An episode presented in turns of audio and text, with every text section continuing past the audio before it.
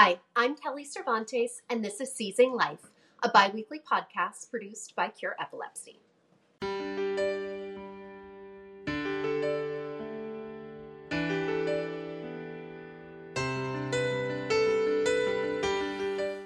This week, we revisit some of our favorite guests and discussions from the past year in our Best of Seizing Life 2020. Kristen Godale, a PhD candidate at the University of Cincinnati, spoke with us about growing up with epilepsy and how her experiences have led her to pursue a career in epilepsy research. I was diagnosed quite young, around two. My mom um, first saw that I was having absence seizures, um, the kind where you just stare off blankly and then it disrupts what you're doing. And she first noticed it when I would play with my toys. I would drop them and um, she didn't know what they were. I was taken to an epileptologist and I was diagnosed with epilepsy. And, you know, even in, in the 90s, that was quite a diagnosis. Um, we weren't as far advanced with our research and clinical understanding of the disease at the time. And it was, it was hard. I'd say, for my family and myself. You were diagnosed at such a young age.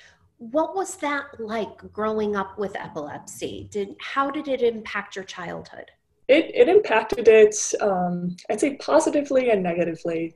Positively in the sense that I got to spend a lot of time with my family. Um, my mom would make these overnight EEG visits so fun. Uh, she got me an easy bake oven one time. We did crafts. But, you know, the next day when I went in and I had to miss school or, you know, it, it was hard. But like growing up with it, at first I didn't really understand it. And as a young child, it didn't bother me very much missing out on a bunch of stuff. But it wasn't until I was in middle school it got became harder to live with. Um, I struggled in school. Did it impact the activities that you were able to participate in? Yeah, um, I wasn't able to do any sleepovers, and I was just so afraid of all my peers seeing me have a seizure. And of course, that happened. And I lost a lot of friends because of I had epilepsy and I had seizures, and at the time I was always mad, like, oh, why am I losing friends? But as an adult, I understand why seizures are really scary for adults, um, let alone kids. And um, I remember one time I was in middle school and I had a seizure. And then I remember kids mimicking me have a seizure. And it was hard. It was hard. I can imagine the the stigma that that you felt along with that. So, um, how was it when you got to high school? Did it get any better? Did you tell people after um, they witnessed the seizures in school and middle school? Um, so when I got to high school, I, I still tried to hide it. Um, so I moved to a different city. Uh, my dad got a new job, and I had a new chance to start off fresh. No one knew I had epilepsy. I'm going to hide it for as long as I can. I did that, but then again, you know, you have a seizure, you lose friends, and it's the same thing all over again. And it was hard. I, I mean, I know that's a simple thing to say, but it was it was hard growing up with epilepsy. It really was. What you know, change your a- mind to to start telling people that you had epilepsy versus keeping it a secret? Oh, there are a couple things. But I remember um, when I was in high school, I had really bad status epilepticus event. I was hospitalized. Um, it was bad. But my neurologist actually encouraged me to start to learn about the disease. Um, they gave me books. I'm in like the hospital with all these electrodes on my head and like having seizures, but I'm reading about epilepsy and um, he, um, my doctor then invited me to um, an advocacy event they were having at the hospital.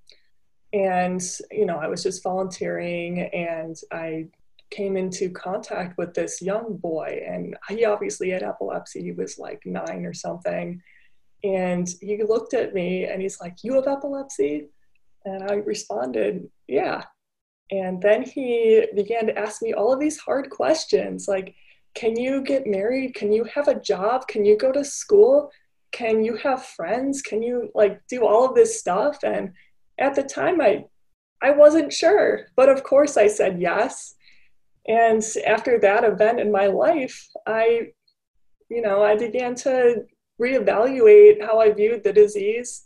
And that really started my advocacy journey. And in college, that's what made me so open about it. And, you know, as a blossoming neuroscientist who wanted to study the disease, it wouldn't look too great if I started to hide it from the very beginning of my academic journey. What advice would you give to um, to children, students, teenagers who have epilepsy? For the children who have this disorder, I would just like to say one, you know, don't be afraid to talk to someone about it and don't be afraid of feeling rejected because you have epilepsy and I say that because I wish someone would have told me that. And I think it would have made my childhood my childhood much more fun. and um, you know, you don't have to be ashamed. You really don't.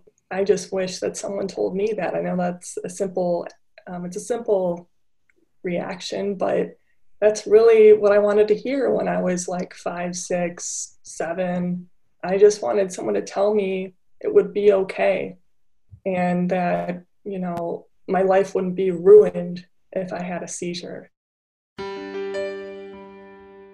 Former U.S. Army Captain Patrick Horan and his wife Patty recounted the devastating traumatic brain injury that Patrick suffered while serving in Iraq and the challenges to his recovery process caused by the onset of post traumatic epilepsy. 2007, that's when I uh, I'd been in uh, Iraq for an, a year, and then uh, one night we were going at, at night to uh, do a recon, so make make sure the uh, the bad guys weren't setting IEDs for the next day. Um, so it was about two o'clock, three o'clock in the morning. I went with uh, one of my uh, soldiers and I. We went. We are going to go downstairs to get some water and Gatorade and all the stuff and bring it back upstairs. And um, when we were about to go downstairs, um, across the street, I guess, I'm not sure why, but I got two uh, Iraqis shot at us, and uh, my soldier he he jumped down, and I it was too late for me, and I got a shot right through my uh, my uh, my night vision that I was wearing, and so exploded. And then from there, it all just went into my uh, helmet. My helmet, yeah, or, or my brain also.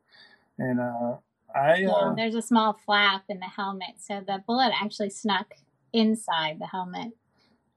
And I, uh, I, I passed out. I don't remember any of that. There's about two months, but uh, one of my soldiers, he uh, he was trying to call me on the radio. And then he ran back upstairs. And two of my soldiers had come over to see what I was doing.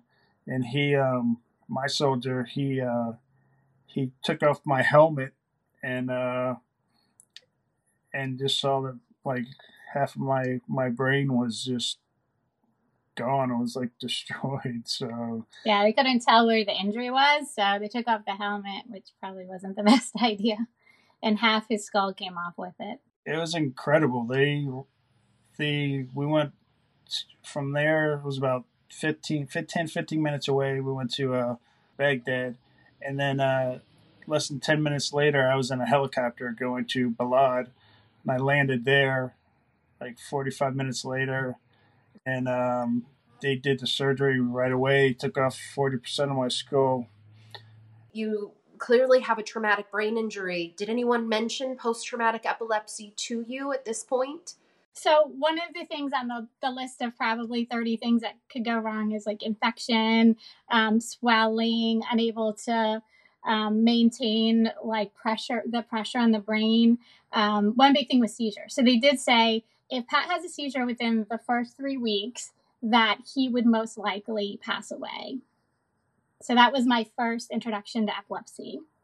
Or and did they say anything to you about what happens if he has a seizure after three weeks or to be on the lookout for that? No. So, um, I mean, that really stuck in my mind. And he did not have a seizure. And prophylactically, they gave him Keppra in the ICU for the first couple of weeks. So, um, thankfully, at that point, we no epilepsy occurred.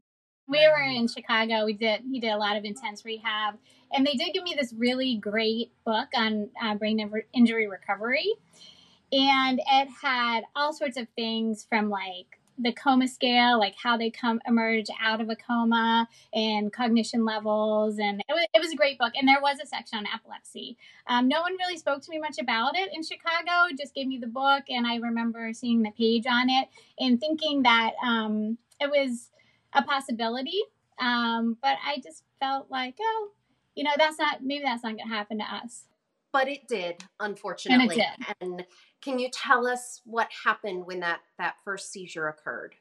Patty said she woke up around like two o'clock in the morning, and just all of a sudden I was having like a grand mal seizure, and Patty had no idea what a grand mal seizure was. No.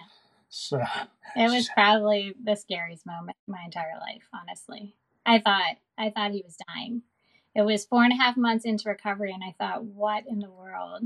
You know, he came back a lot, you know, alive from this gunshot wound. We've worked really hard and now he's gonna die tonight. That's so she went ran outside or not in the other room, looked for a nurse and it took a couple minutes to find a nurse, and then they the nurse went with Patty to the my room, and the nurse was like, "Oh, she'll be he'll be okay. He'll be okay. You know, he'll stop. Just having a seizure." Yeah, she identified it as kind of normal for the you know brain injury that he had, but it was a full body, very violent, convulsive seizure.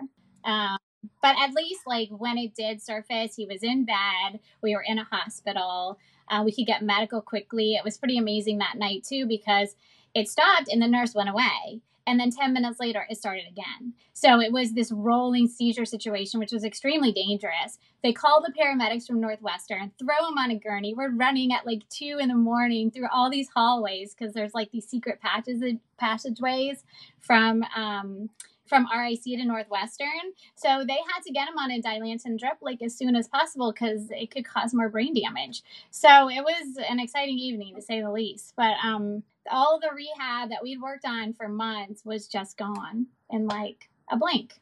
Yeah, that was going to be my very next question is just how how did the appearance of seizures impact Pat's recovery? It was hard. I mean, most of his seizures what were in the first couple of years, and that's when we were working the hardest, and the brain was putting itself back together. He was making the most gains, but then we'd get these like horrible grand mals, and we were doing all sorts of different medication regimens, trying to figure this out. So it really got in the way of recovery, um, and it was very deflating.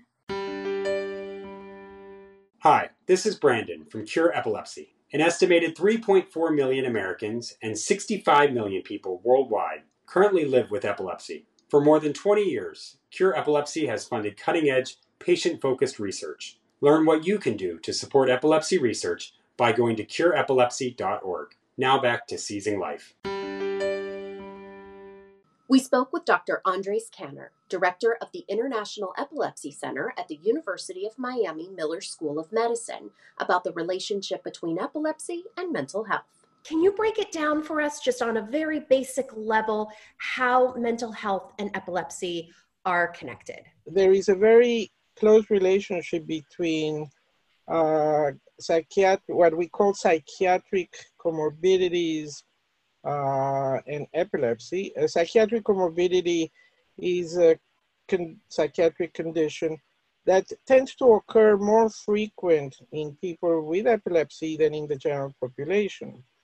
And of these uh, comorbidities, uh, the most frequent ones are mood, which includes uh, depressive disorders and anxiety disorders. Those are the most frequently encountered conditions. Now that would imply that when you suffer from epilepsy, uh, there are psychological consequences.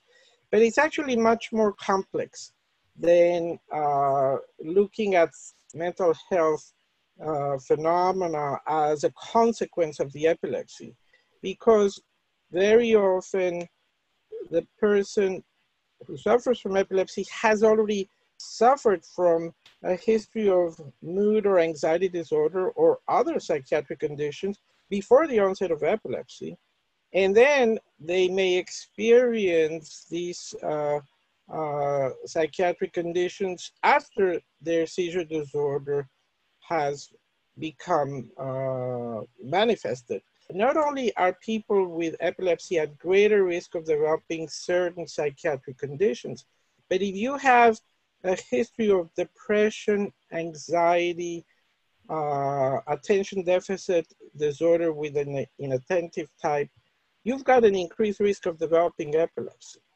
So you can, in fact, this uh, uh, uh start uh, identifying the bidirectional relationship between the psychiatric conditions and epilepsy. When I was preparing for this episode to learn that that it's bidirectional was I was shocked by that. The fact is the majority of people with depression and anxiety don't develop epilepsy.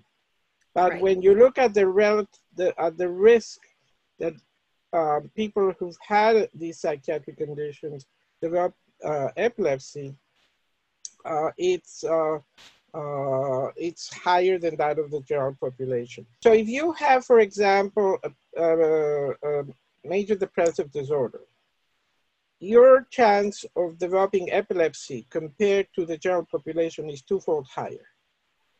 If you have a history of having uh, uh, an anxiety disorder, the risk that you have of developing epilepsy compared to the general population is also between two and threefold higher.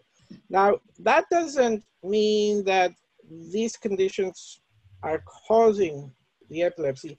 The most likely scenario is that the pathogenic mechanisms that are operant in these uh, psychiatric disorders occur as well in epilepsy. Up until recently, I really do feel like the conversation around epilepsy has been around the seizures and it's really only been recently that the the scientific community ha- has looked at epilepsy as how it is affecting the entire person and in this case mental health. Are steps being taken to connect these two to make sure you know to have psychiatrists available? Are you know because an epileptologist is not a psychiatrist. Those are two yes. very different practices. How how do they work together? And is that happening? And how can we make it happen?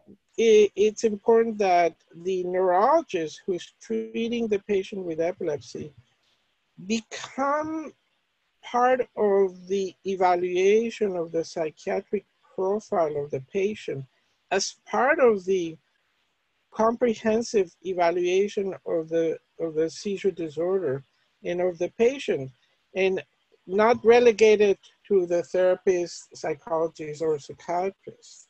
When you look at the journey of a person with epilepsy after the diagnosis is, is, is made, there are a lot of psychological processes that the patient goes through that we also fail to recognize and that also can then perpetuate, uh, you know, psychological issues for a long time. And the, the, the best example is, for example, uh, the issue of accepting the uh, fact that when you have a seizure and when you're told that you have epilepsy, you lose your predictability in life, right? When you're told you have epilepsy, you don't know when you're going to have another seizure or if you're going to have another seizure.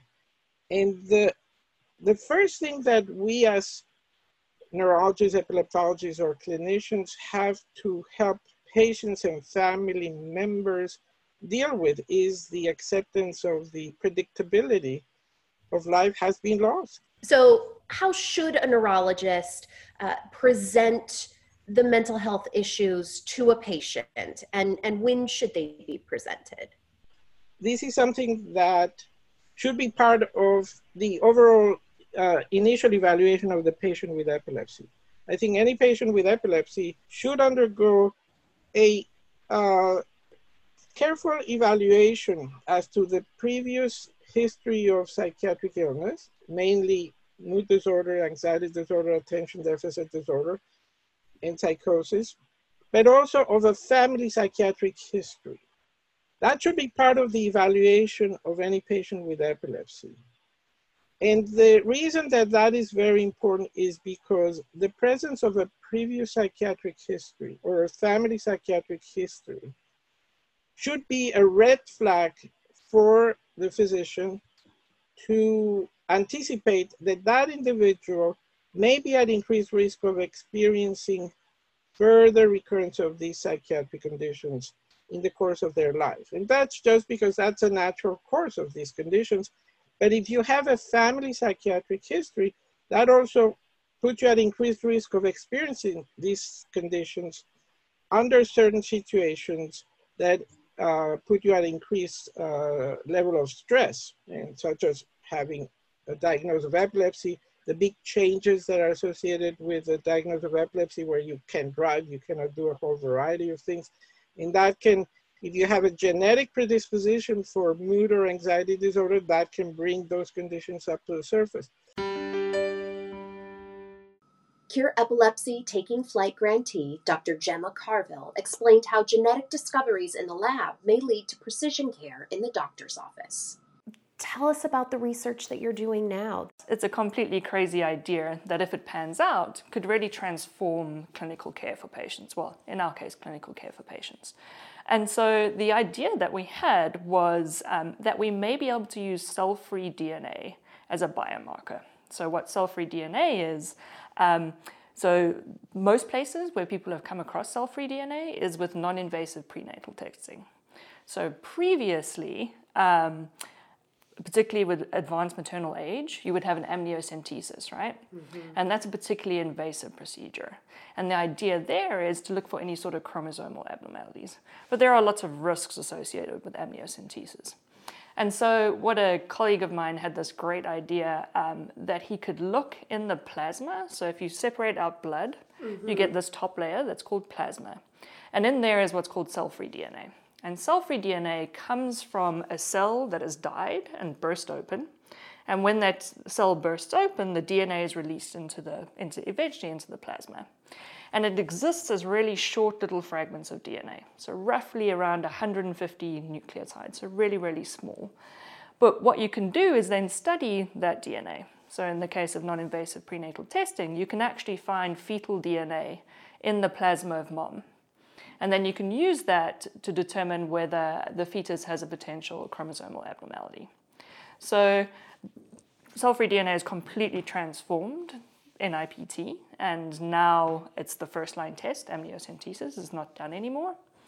So following on from that, we had the idea that perhaps we could use cell-free DNA from patients in epilepsy. So again, here the idea is, at least in a subset of individuals who are having seizures, those seizures can lead to cell death. And then when cell death occurs, those short little fragments of DNA may exist in the, self, in the uh, cerebrospinal fluid as well as in the plasma of that individual.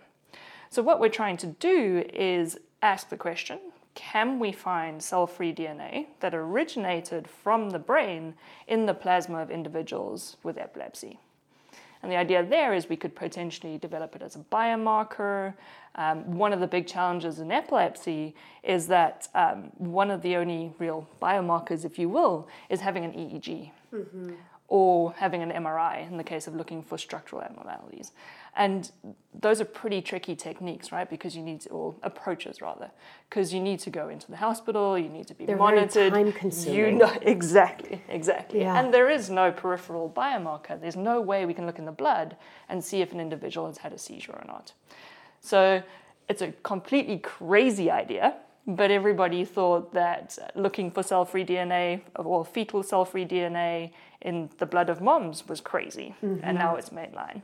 So we're hoping to try and apply some of these ideas to see if we can use cell free DNA as a biomarker in epilepsy. So it is diagnosing epilepsy using these using the blood, which is different than, say, doing like whole exome sequencing or whole genome sequencing, where you're looking more for the diagnostic cause. So, this way, you don't have to spend three to four days in the hospital or longer waiting for that seizure to happen. You can just test the blood and diagnose the, the epilepsy from that. And you can potentially tell if an individual is having seizures, yeah. So it's a long, long way from being in the clinic, but that's kind of the end goal of if this were to work and we could find that cell free DNA, this is one potential application. I've only been a part of this community for the last four years, and even you know the testing and the knowledge that has become available in genetics is um, in those four years is outstanding. Um, from being deep inside the, the genetic research piece of it, what are the changes that you have seen in the last you know 10 15 years? Mm-hmm. so i started this in this field about probably 10 years ago now. And back then there were a handful of genes that we knew caused epilepsy. Maybe 10 15 not very many at all. And some folks within the community even doubted whether genetics was going to play a big role in epilepsy and now, 10 years later, we can do exome sequencing, we can do genome sequencing. I think what's been really exciting to watch is one, for a lot of families, we can find an answer. Mm-hmm. Um, and that's at least in the early onset pediatric epilepsies, that's anywhere between 30 and 50% of cases. The other part has been that we're really going to, in the next five to 10 years, start seeing where once you can identify a genetic mutation, that there are going to be precision therapy choices. Another good example is perhaps SCN1A. So, here, if you have a mutation in this gene, there are certain medications that should be avoided. So I think more and more, as we identify more individuals with mutations in these genes, we can start to get a better sense of which medications work, which ones don't. Um, but then also moving forward, thinking about novel therapies. Um, there's exciting work in um, antisense oligos uh, where they are trying to target specific genes um, to um, prevent seizures. Um, and there'll be a lot more tailored therapies based around those, those genes. In the next five 10 years, like I said, I think that there are going to be precision therapies for some of these epilepsies. I think that is going to be one exciting area of research.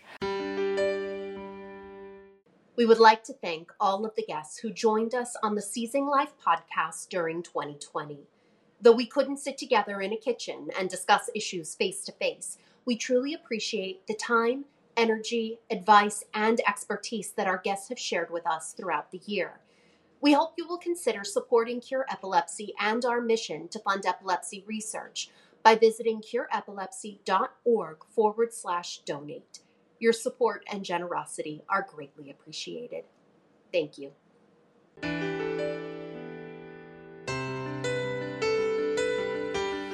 The opinions expressed in this podcast do not necessarily reflect the views of Cure. The information contained herein is provided for general information only and does not offer medical advice or recommendations. Individuals should not rely on this information as a substitute for consultations with qualified healthcare professionals who are familiar with individual medical conditions and needs. Cure strongly recommends that care and treatment decisions related to epilepsy and any other medical condition be made in consultation with a patient's physician or other qualified healthcare professionals who are familiar with the individual's specific health situation.